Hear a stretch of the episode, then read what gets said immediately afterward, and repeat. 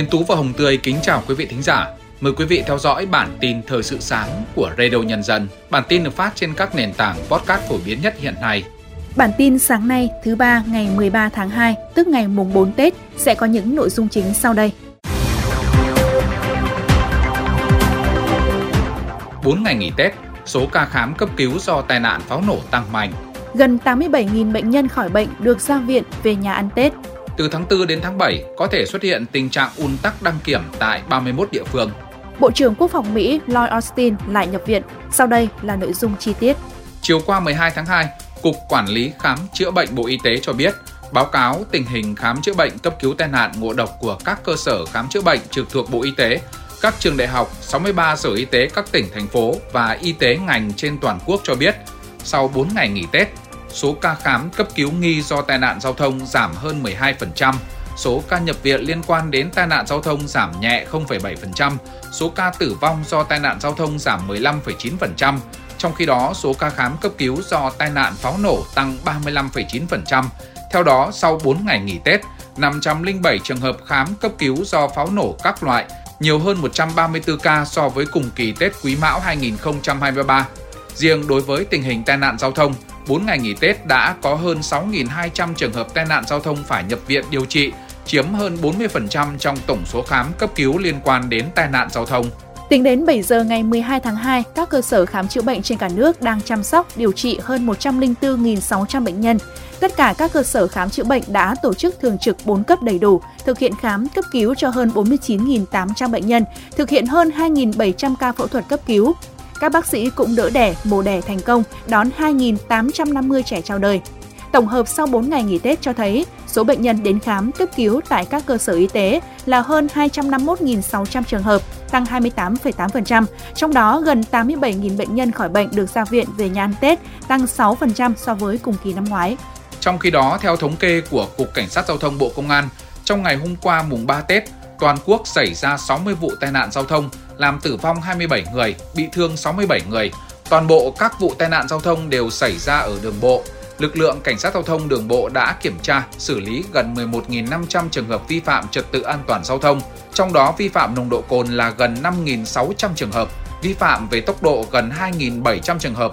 Tình hình trật tự an toàn giao thông trong ngày mùng 3 Tết được bảo đảm, không xảy ra ùn tắc giao thông kéo dài và tai nạn giao thông nghiêm trọng.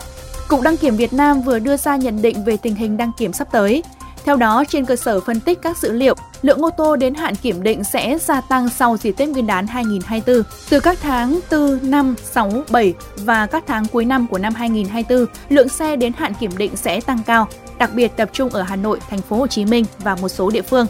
Có khả năng tình trạng ùn tắc xe đến kiểm định tại các trung tâm đăng kiểm sẽ tái diễn ở 31 địa phương từ tháng 4 năm 2024, gồm Bắc Cạn, Bình Thuận, Đồng Nai, Đồng Tháp, Hà Giang, Hà Nội, Kon Tum, Lâm Đồng, Thái Bình, Thừa Thiên Huế, Thành phố Hồ Chí Minh, Trà Vinh, Bắc Giang, Bắc Ninh, Bình Dương, Đà Nẵng, Gia Lai, Hà Tĩnh, Hưng Yên, Nghệ An, Quảng Ngãi, Phú Yên, Quảng Nam, Sơn La, Thái Nguyên, Hải Dương, Đắk Lắk, Bình Định, Cần Thơ, Hòa Bình và Tuyên Quang.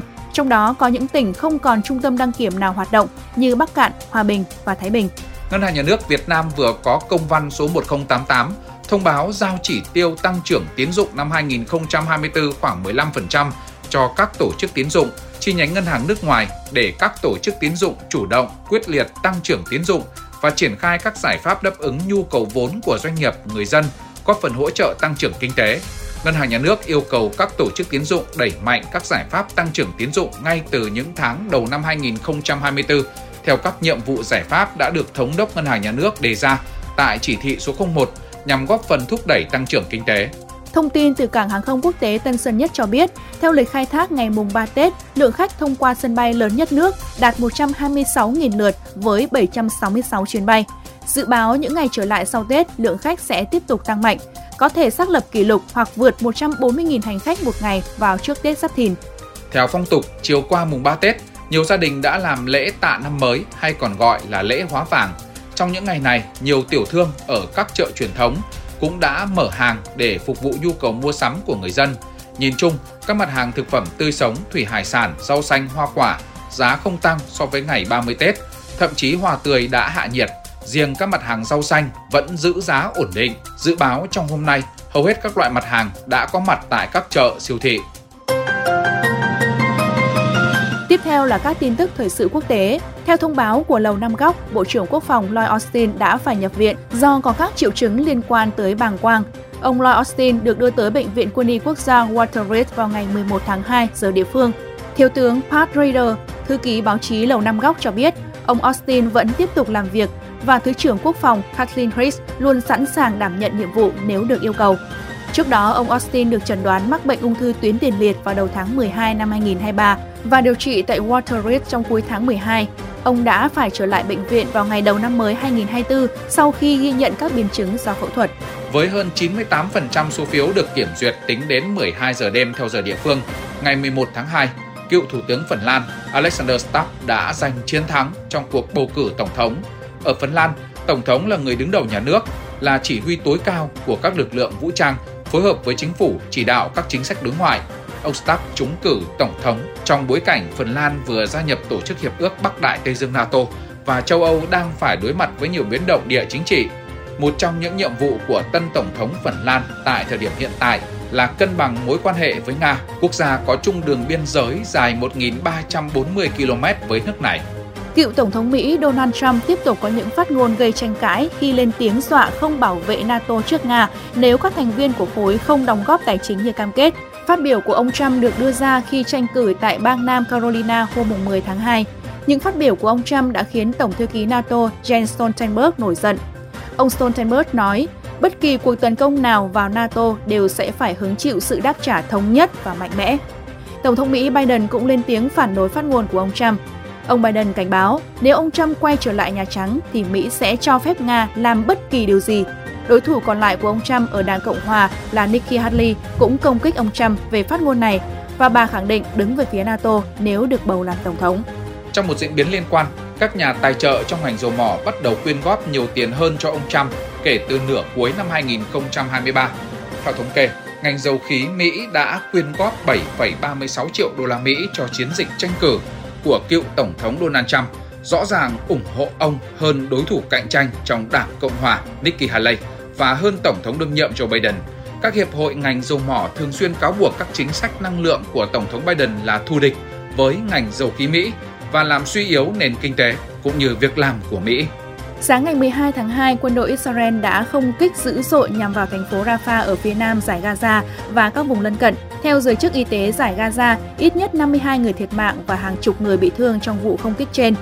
Người dân Palestine ở dải Gaza được Reuters liên hệ bằng ứng dụng trò chuyện cho biết, vụ ném bom dữ dội đã gây ra sự hoảng loạn lan rộng ở Rafah khi nhiều người đang ngủ thì cuộc tấn công bắt đầu diễn ra. Một số người lo ngại Israel đã bắt đầu cuộc tấn công trên bộ vào Rafah. Theo họ, máy bay, xe tăng và tàu của Israel đã tham gia vào cuộc tấn công, khiến 2 nhà thờ Hồi giáo và một số ngôi nhà phải hứng chịu bom đạn. Tiếp theo là các tin tức thể thao sáng.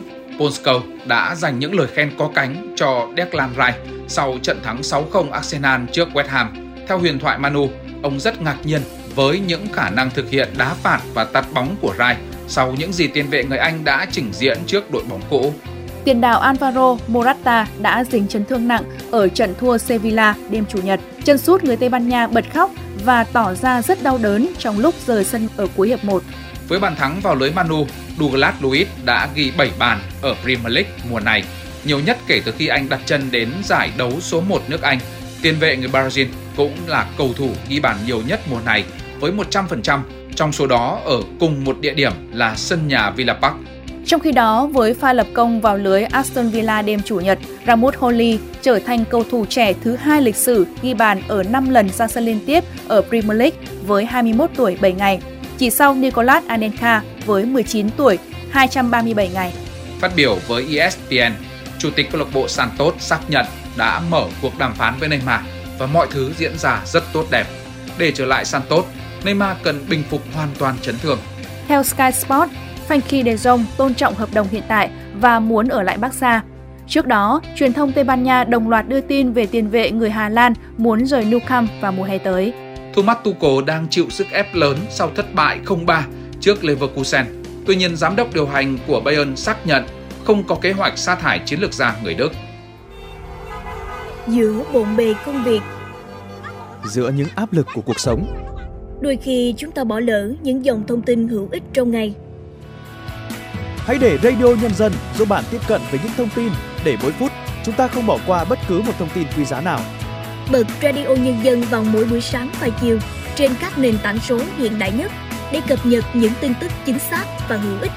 Radio Nhân Dân đồng hành cùng bạn dù bạn ở đâu. Phần cuối bản tin sáng nay là thông tin về tình hình thời tiết. Xin mời biên tập viên Tiến Tú. Cảm ơn biên tập viên Hồng Tươi. Thưa quý thính giả, đêm qua miền Bắc ấm lên rõ. Nền nhiệt ngoài trời lúc này ở các tỉnh vùng núi hiện đang dao động trong khoảng 13 đến 14 độ. Khu vực Trung Du và vùng Đồng Bằng là 15 đến 16 độ. Trong ngày hôm nay, nền nhiệt các tỉnh phía Tây Bắc Bộ sẽ tăng lên mức 24 đến 27 độ. Còn ở khu vực phía Đông Bắc Bộ, nhiệt độ chiều nay sẽ tăng lên ngưỡng từ 23 đến 25 độ. Ở miền Trung, thời tiết cũng có những biến chuyển tích cực hơn. Trong sáng nay, ở khu vực từ Thanh Hóa trở vào đến Quảng Ngãi còn duy trì tình trạng mây nhiều và có sương mù nhẹ, nhưng sau 10 giờ thì mây sẽ mỏng hơn. Ở Thanh Hóa, Vinh và Hà Tĩnh, trời có nắng, nền nhiệt cao nhất trong ngày hôm nay ở khu vực từ Thanh Hóa đến Thừa Thiên Huế cũng vì thế tăng lên ngưỡng 23 đến 25 độ và trời cũng chỉ còn rét về đêm và sáng. Khu vực từ Đà Nẵng đến Quảng Ngãi đến trưa, trời có nắng gián đoạn. Nhiệt độ trong ngày hôm nay ở khu vực này sẽ tăng lên mức 25 đến 27 độ. Còn ở khu vực từ Bình Định đến Bình Thuận, trời có nắng ngay từ sáng, nhiệt độ cao từ 28 đến 31 độ. Nhiệt độ ở Nam Bộ và Tây Nguyên trong ngày hôm nay sẽ có xu hướng tăng cao. Cụ thể, với khu vực Tây Nguyên, mức nhiệt chiều nay sẽ phổ biến từ 27 đến 30 độ. Riêng khu vực như Cát Tiên, nhiệt độ cao từ 33 đến 34 độ, trời khá nóng bức. Trong khi đó, ở Nam Bộ, khu vực miền Đông cũng khá nóng với ngưỡng nhiệt cao từ 34 đến 35 độ. Còn ở khu vực miền Tây Nam Bộ, phổ biến từ 32 đến 34 độ, trời nóng nhẹ. Những thông tin thời tiết vừa rồi đã kết thúc bản tin thời sự sáng của Radio Nhân Dân. Kính chào tạm biệt và hẹn gặp lại quý thính giả trong các bản tin tiếp theo.